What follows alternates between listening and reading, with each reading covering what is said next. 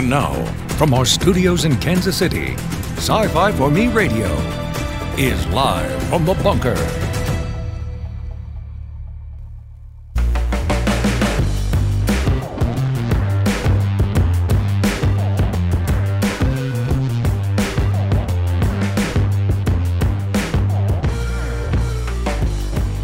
Hello, everyone, and welcome to the party.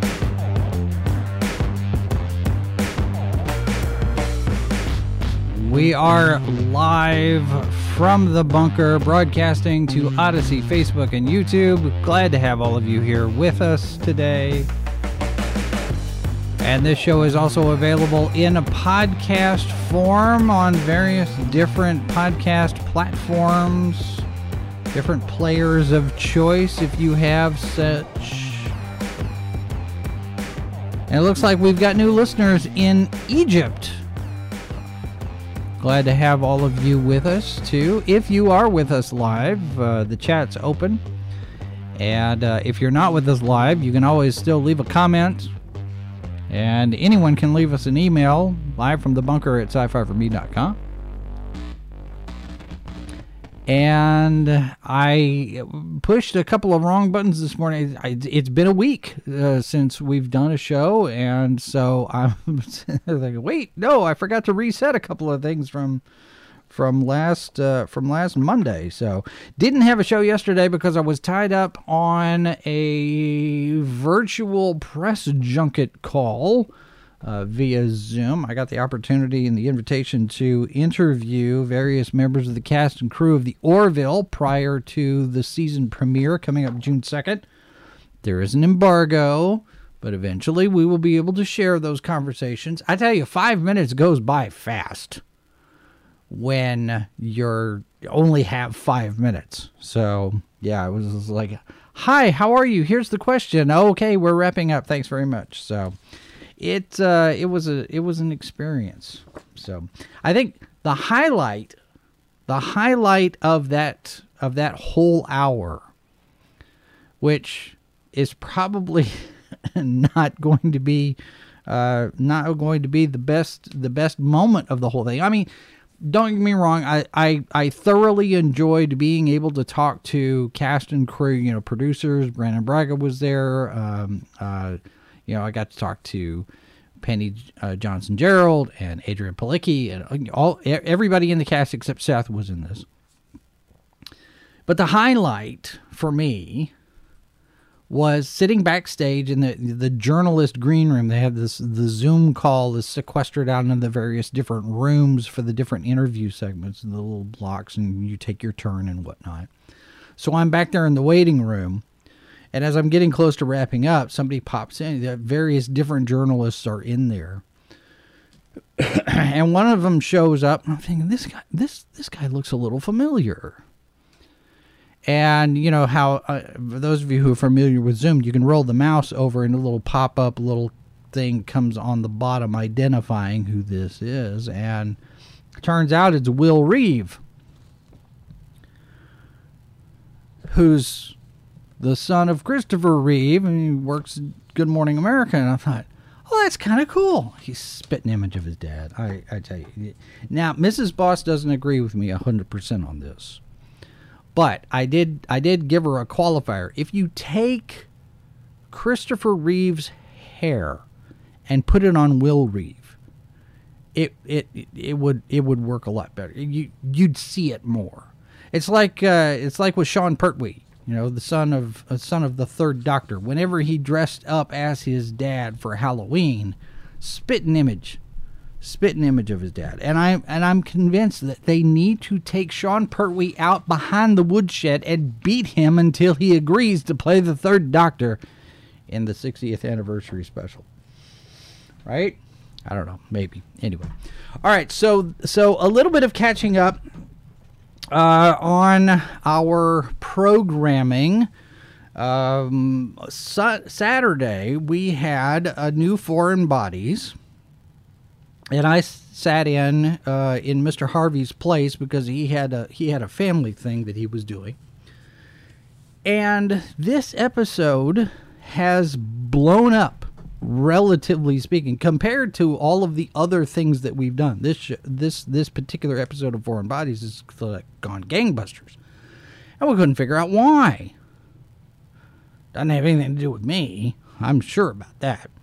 But I dig into the analytics of it, and it turns out uh, the title of our episode, "Body Swap," because I was making the gag that we've swapped, we've swapped Tim for me, and you know did that apparently body swap has a fairly substantial search result and we're I think when I did the when I did the search we were somewhere around page 18 or 20 on the search results for body swap and somehow that has driven traffic to that episode. However, people weren't staying. I mean, it was there, people were there long enough for it to count as a view for YouTube, but they're not staying long enough because they're figuring out that there's not any actual real body swapping happening in the show. So, although it does give us some fodder for an idea for a for a an upcoming episode of Foreign Bodies, the where uh, they're going to talk possibly about that particular thing in horror where you have the body swapping things and and uh, and body horror and that sort of that sort of shenanigans going on. So that that going on we haven't hit our overnight success moment yet, I'm afraid. So, uh, those of you who are with us live, you may also notice that I'm using a different microphone today. The reason for that is because the other one is either uh, either either the the microphone or the microphone cord or this particular potentiometer in the in the uh, mixer something's going bad. So we're trying to trace that technical glitch as well. Lots of fun times and shenanigans around here right? Anyway all right, so I said the email address, live from the bunker at sci fi for me.com. We're on all the different socials. You can connect with us there. You can sign up with the newsletter. And uh, I see sci-fi snob in the chat. Body swap. That's porn, right? No, not not that not that kind of not that kind of body body swap. Uh, no. Um, but anyway, uh, I got an email yesterday, and, and and it prompted this particular rant I guess. We have a Hunger Games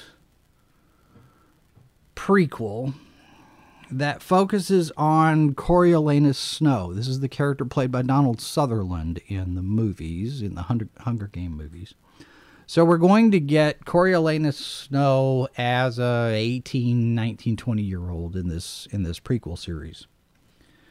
And the casting announcement, we got the email yesterday that the casting is coming through.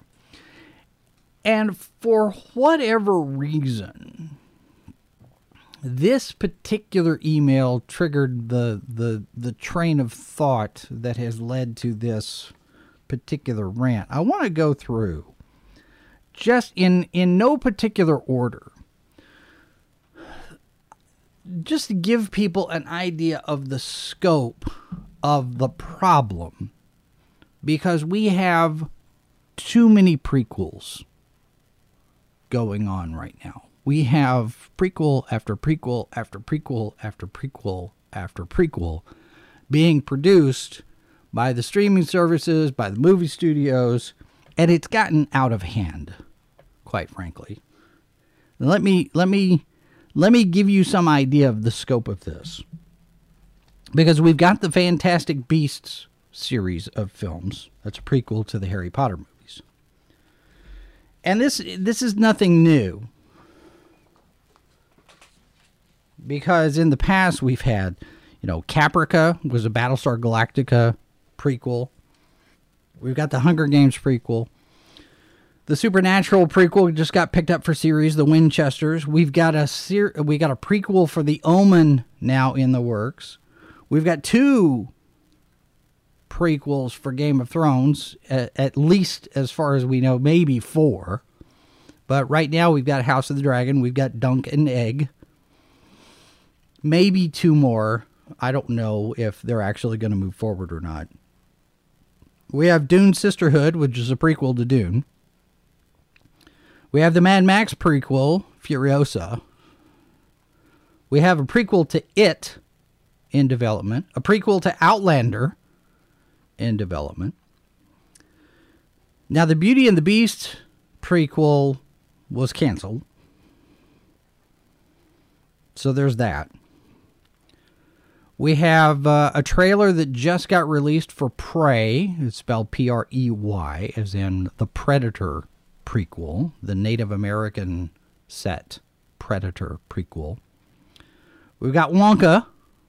We got our first looks and trailers and stuff and whatnot at Wonka, which is the prequel to Charlie and the Chocolate Factory.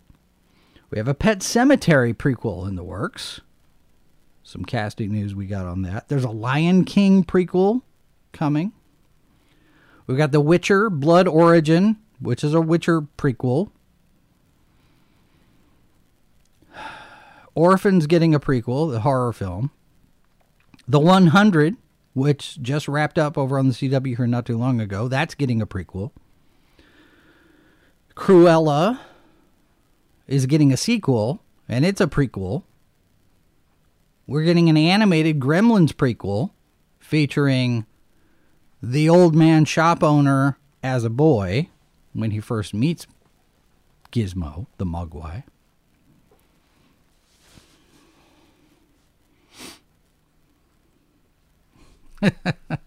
Sci-Fi Snob says, "I'm just as guilty because uh, there was a prequel to this show 30 minutes ago."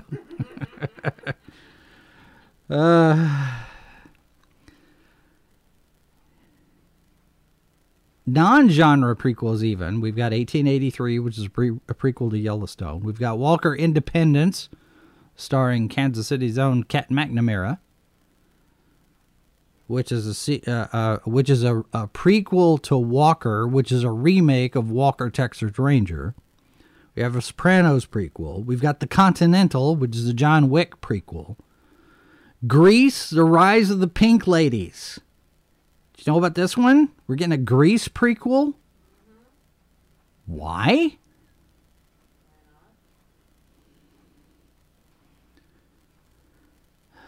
There's a Dangerous Liaisons prequel coming. There's a prequel and a sequel to the show after. We're getting a prequel to Monster, which was Patty Jenkins' first foray into filmmaking, and you know that that whole thing with her and, and Charlize Theron that was such a big, massive hit and and critically acclaimed and and all this stuff. Uh, there's a Power prequel, which you know that I think uh, that's over at Fox. There's a Chinatown prequel in the works. Like we need that. The King's Man, which was a prequel to Kingsman. And then you have uh, comic books, which are giving us prequels as well. We got a Snowpiercer prequel over at Titan Comics. We got a Penny Dreadful prequel in comics. Picard has novels and comics as prequels to that series, which is a sequel to The Next Generation. But you talk about Star Trek, you have Star Trek Discovery and you have Star Trek Strange New Worlds and and Enterprise, if you go back that far, which were prequels to the original series. And I got to admit, as much as I had very low expectations for Strange New Worlds, I'm enjoying the show to a point. I'm going to qualify that because there are two things that I have reset in my head in order to enjoy Strange New Worlds. One, I am ignoring its connection to Star Trek Discovery. That's one. Two, I have decided, at least in my head canon, that this is another alternate timeline that is not the prime timeline we got with Star Trek of 1964 with The Cage and Jeffrey Hunter as Chris Pike, and then 1966 with William Shatner and Leonard Nimoy. That's prime timeline. This is an alternate timeline. It's the only it's the only way for it to work in my head because ev- so far both episodes that I've seen, and Mrs. Boss can attest to this.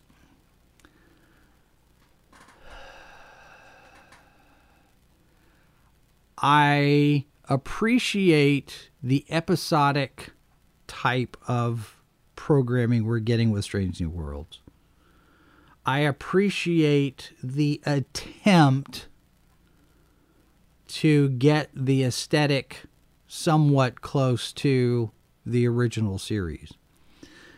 But every episode so far, and I know there have only been two, but so far I have had canon quibbles and I could I could go for I could go for hours about what's not working for Strange New Worlds. But I have decided that out of all and and and and snob you're right strange new world is better than discovery and picard it's not great.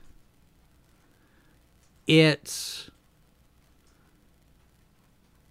at best an alternate timeline. At worst it's a very expensive fan film series. And in my head that's where that's that's where that lives. And yes the member berries are very very strong in this show. And i think that's by design because they want to get the the long-term trek fans back. And a lot of people are sitting there going as long as as long as kurtzman's involved we're not we're not having anything to do with it. But I, I look at it and, and, you know Akiva Goldsman is the is the guy what's put this thing together, and I have to wonder how much of this is uh, internally recognizing that there's a problem for fans of the the the history of the show. People people who have been fans for a very very very long time. And the people who are outspoken in their criticism of Kurtzman Trek, they're sitting there saying, "Okay, how do we how do we get them back? How do we win them back?" This is clearly an attempt to win back those fans. Yeah, maybe you don't like Discovery, maybe you don't like Picard, but look, here's this shiny thing over here. And the yeah, the biggest the biggest bother for me is the the aesthetic for the bridge. It's not Pike's bridge. It's it's Shatner's bridge and uh, the writing on it, you know, uh, it's given the episodic nature of it, you're going to have a little bit of a difference in how they're telling their stories, and I'm perfectly fine with the episodic stuff. I, I that's that's you want to do that, that's good. You know, don't make it all angst driven for an entire season and everybody cries at the drop of a hat which is fine. There are some inconsistencies. There are some problems. There, are, uh, the the whole thing with Spock and Spring just about had me out of my seat. It was just just dumb. But I can I can allow myself to enjoy it for what it is, which is a fan film, essentially set in a different timeline. Anson Mount does a fairly good job. Um, and yes, that that's I that's not Christine Chapel. I this. No hate on Jess Bush. She's doing a good job with the character that she has, but the character she has is wrong. Um, I mean, and yes, I could I could go through all of the different problems that I have with it, but I'm not going to. The the the point the point of the exercise for today is the problem that I have with prequels in general. I'm tired of them. I don't want another one. I mean, you look at Vanity Fair just had this big piece that that published today. This uh, this piece of revisionist history uh, over Star Wars and and all of the upcoming television programs that are coming out, and they're all prequels. Kenobi's a prequel. Andor is a prequel to a prequel because it's a prequel to Rogue One, which is a prequel to Star Wars.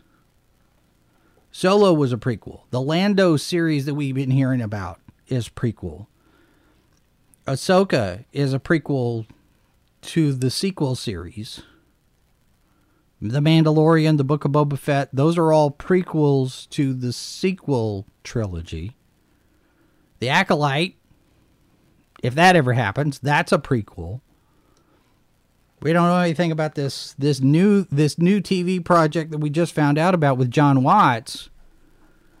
Now it explains why John Watts has stepped away from Fantastic Four because he's working on this thing, and they're describing it as because they're casting for four teenagers. It's a coming of age, kind of like a a Goonies, a Star Wars Goonies.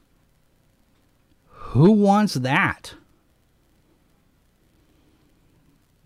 I don't know. Wolverine says, uh, I think it would be funny if New Chapel also did the computer voice. well, what they should have done is had Rebecca Romijn play both characters, play number one and Chapel, and do the computer voice. And actually, there is there is a I don't want to say head canon. There's a there's an extended universe book canon on why the computer sounds like Majel Barrett. It sounds it sounds like Nurse Chapel sounds like number one. Um, I want to say it's the book called Vulcan's Glory. I think is the is a book uh, a, set in Pike's timeline on on on his Enterprise, and they got some, no, it's the Rift from Peter David. They got some technology from an alien from an alien species, uh, alien visitors, and so they they decide to incorporate this stuff into the uh, to the library computer. And number one uses her voice as the test when when she's making it all because she didn't want to tell anybody about it, so she's doing it all herself. She wants to make sure it works first before she shows it off to anyone. And so she's showing it to Spock because Spock is the science officer and is like get some feedback and whatnot. And it's her voice. And she's like, what you know, statistically speaking, you know, people respond to a female voice more than a male voice, and that's true psychologically and all that. So he's like, oh well, okay, sure. So there's an in canon there's an extended universe canon explanation for why number one's voice is the voice of the computer. I okay. You're not going to have Majel Barrett forever. I mean, she's been gone for a long while and she recorded a bunch of stuff, but I think if you if you took her voice and put it on anything new, you're you're skating the line as far as as far as creepy. But but this idea of prequels prequel, prequel, prequel, prequel, prequel. Why? Why?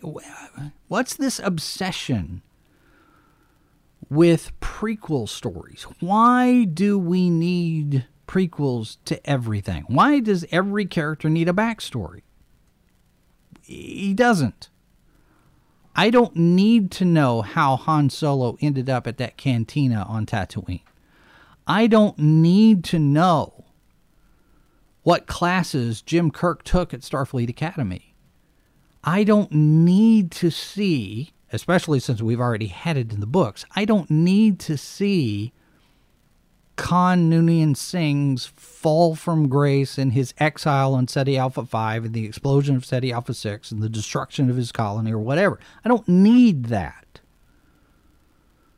Now, Greg Cox has done a great job of telling that story in the books. But we don't need. All due respect to Nicholas Meyer, we don't need that series. I don't care. And yeah, it's not, you're right. Hollywood's bankrupt of ideas like sequelitis in reverse. Agreed. We have, we, you know, we're sequeled out, and now we've got to go the other way with prequels. We don't need an Albus Dumbledore prequel. We don't need a Hunger Games prequel. I don't care how President Snow got to where he was. And when the prequel series came out for Star Wars, and and, and I even did a I even did a, a, a, a an essay, a think piece, why I don't care about Anakin Skywalker is because he's unnecessary.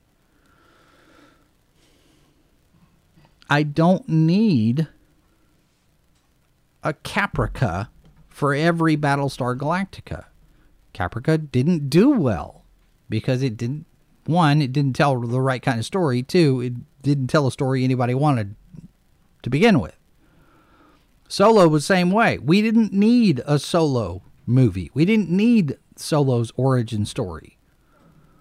We didn't want it. And especially after the, the, the Last Jedi, nobody wanted it.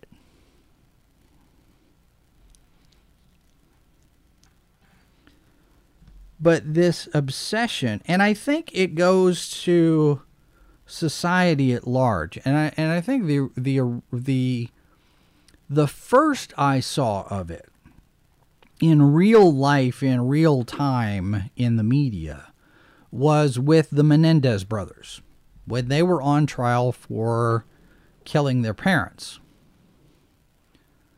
And I think that was the first where I became aware of this need for a narrative to justify or explain why the bad guy does what the bad guy does. Outside of Anakin Skywalker's, you know, the prequel trilogy explaining how Anakin Skywalker became Darth Vader, the Menendez brothers trial was probably the first I became aware of this notion of the bad guys do things because other people did things to them. And that only goes so far.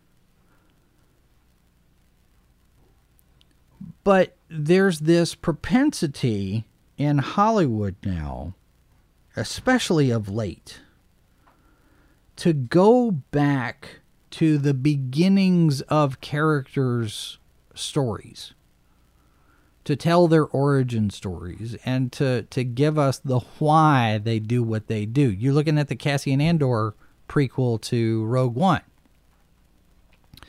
And reading the Vanity Fair piece, and I'm going to comment further and, and, and in depth on the Vanity Fair piece. I'm waiting to hear back from Cameron Pasha to see if he can join me later on this week to talk about it.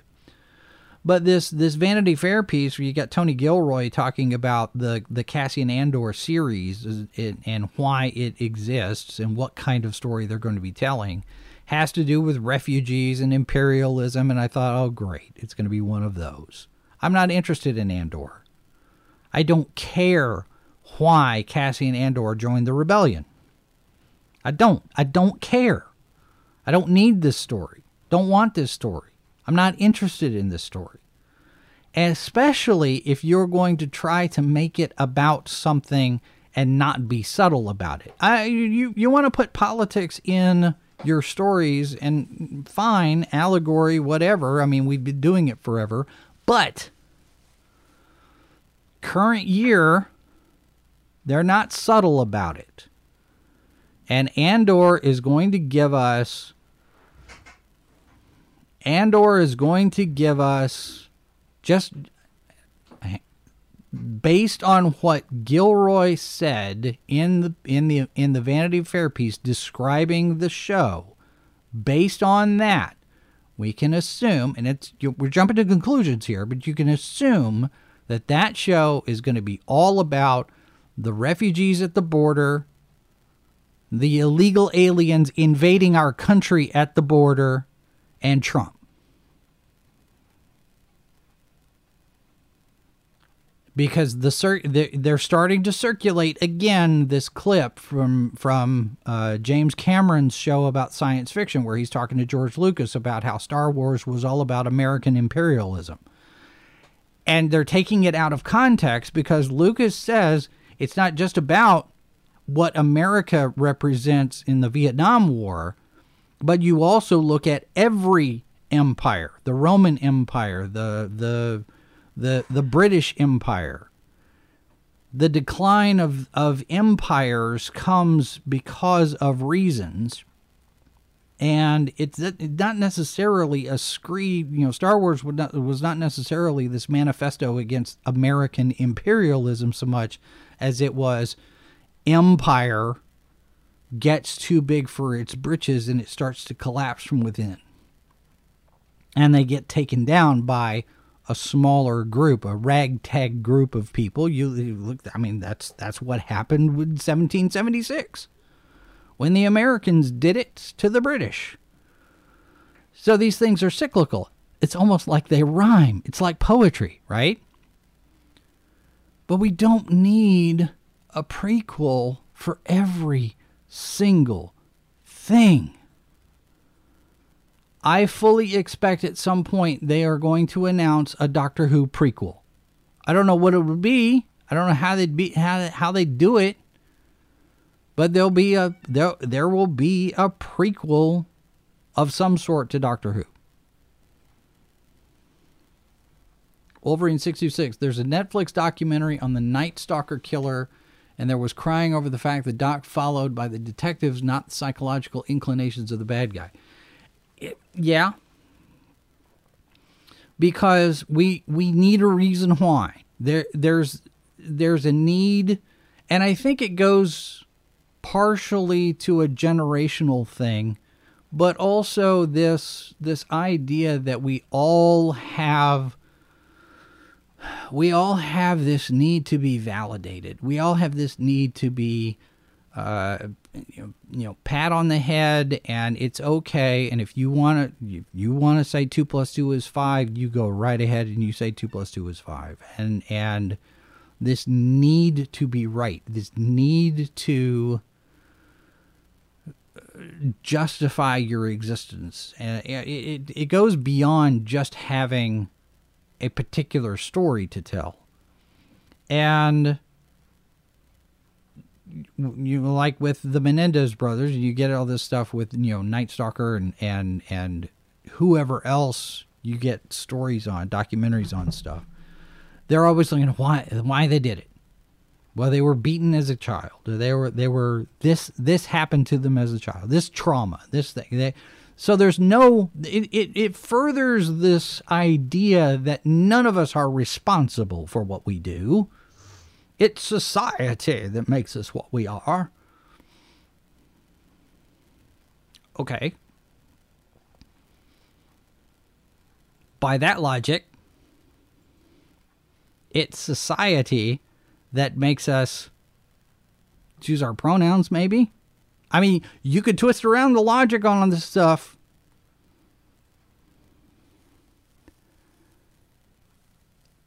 But you have this generation of people who need, and I think it is a need. I think it's a craving, some kind of a some kind of a psychological and I'm talking through my hat here. I, I don't know this for sure, and I, I I'm not qualified to make any kind of a diagnosis or anything like this. This is just me riffing off an idea. But I think there's some psychological need in a generation to have to have some explanation to justify people being bad. We're not we're not explaining why the person is bad, we're justifying and rationalizing the bad. He's not evil just for evil's sake. He's evil because somebody did something to him. And and through that we can justify and rationalize when we do something bad to people.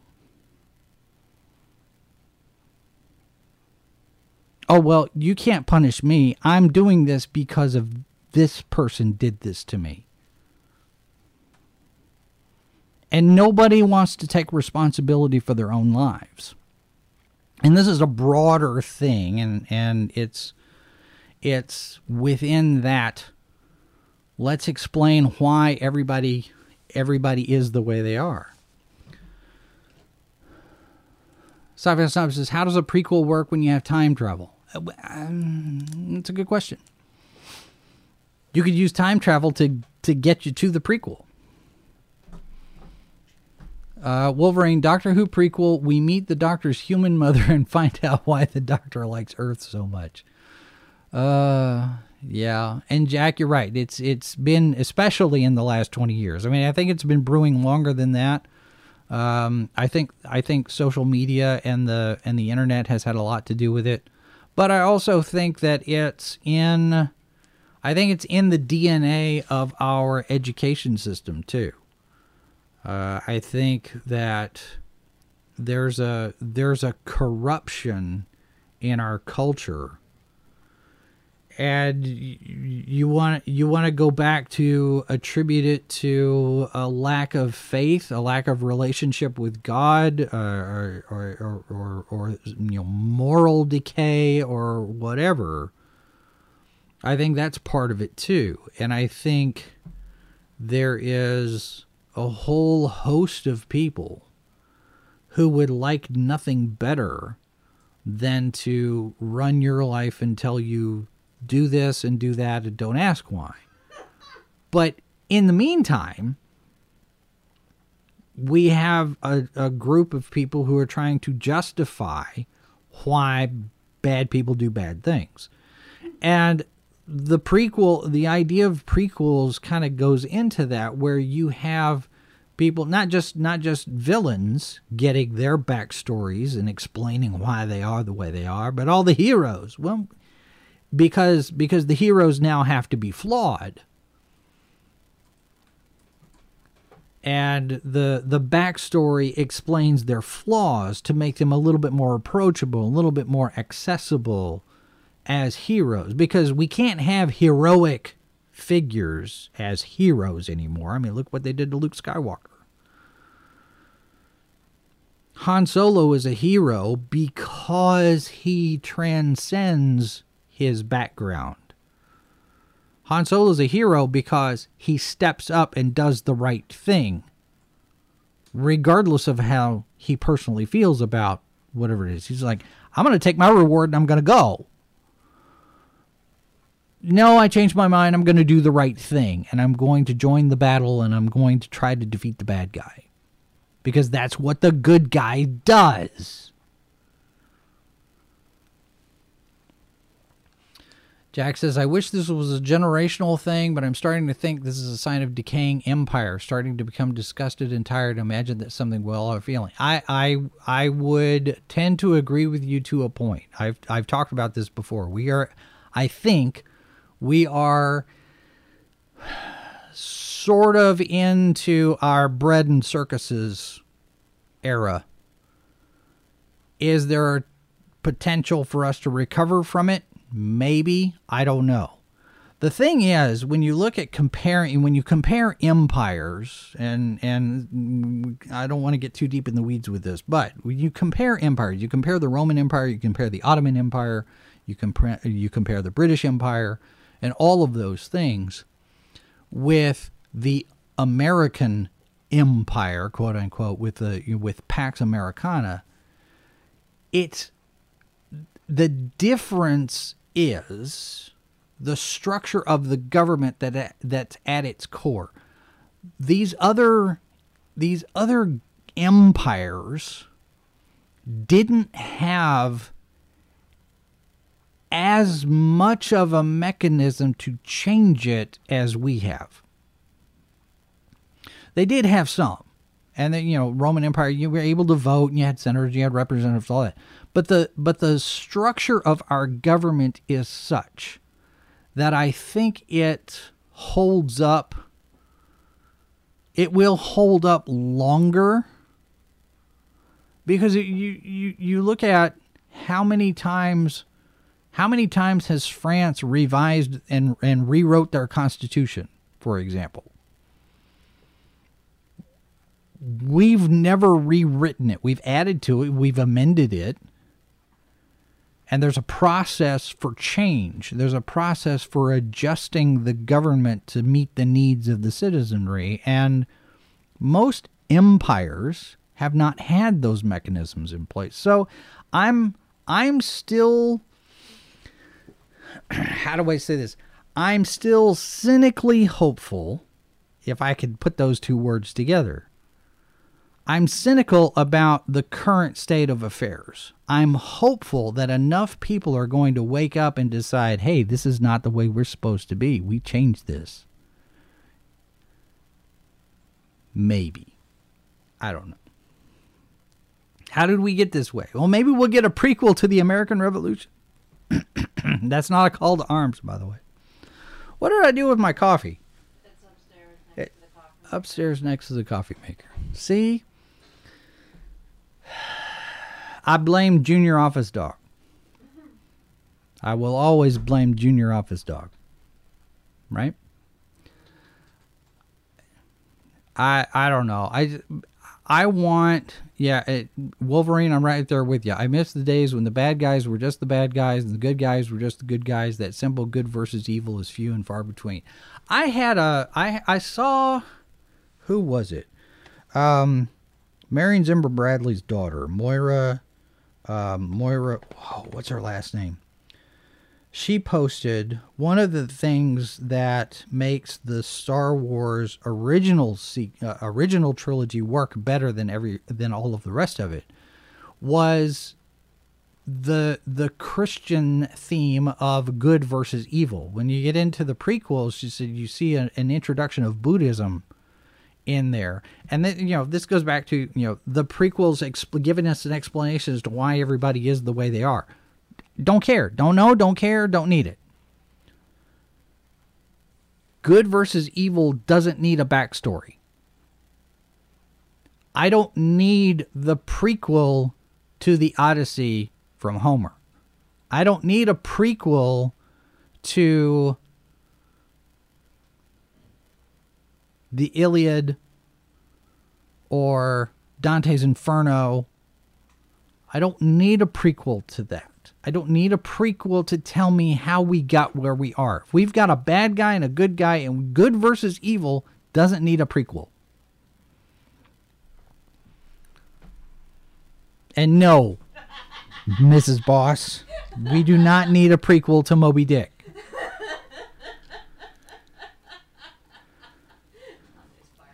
There's a there's a there's a poem, uh, Ozymandias. Look on my look on my works and tremble. You know, there's there's this thing where you this guy comes across a statue of Ozymandias, and it's talking about all of these mighty works that I have achieved, and the guy's looking around and it's all desert. The only thing that's left of his achievements are the are the are the statue, and the claims of of greatness. This day and age, somebody would decide to do a prequel to Ozymandias.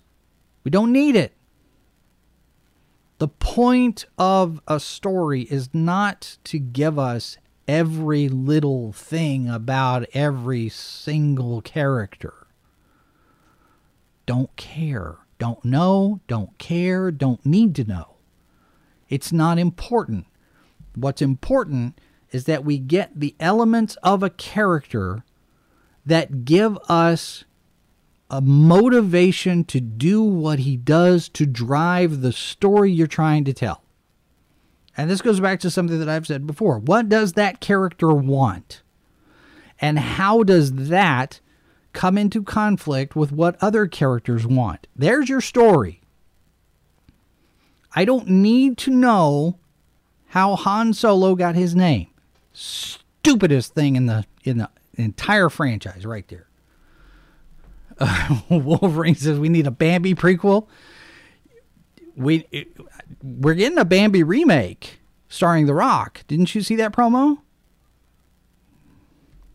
I kid. I kid. I think it was a Saturday Night Live skit. Because somebody will take that and go, "What?" I don't. I I don't need any more prequels. I got a whole. I got a whole page. I got a whole page of a, a list here of prequels that are in production or in development. Done. Done. I don't want any more prequels.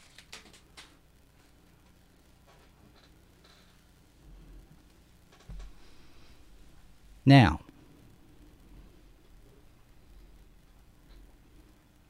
what do we need? Who knows? we're not going to get what we need. Nobody's going to figure that out because there's too many people who are just messed up in the head running things right now. So well, we'll see. Anyway, that's my rant for the day. Thanks very much for your indulgence, folks. Don't forget to share the video, share the links. Connect with us over on social media. We're on 10 different platforms, which is probably a mistake.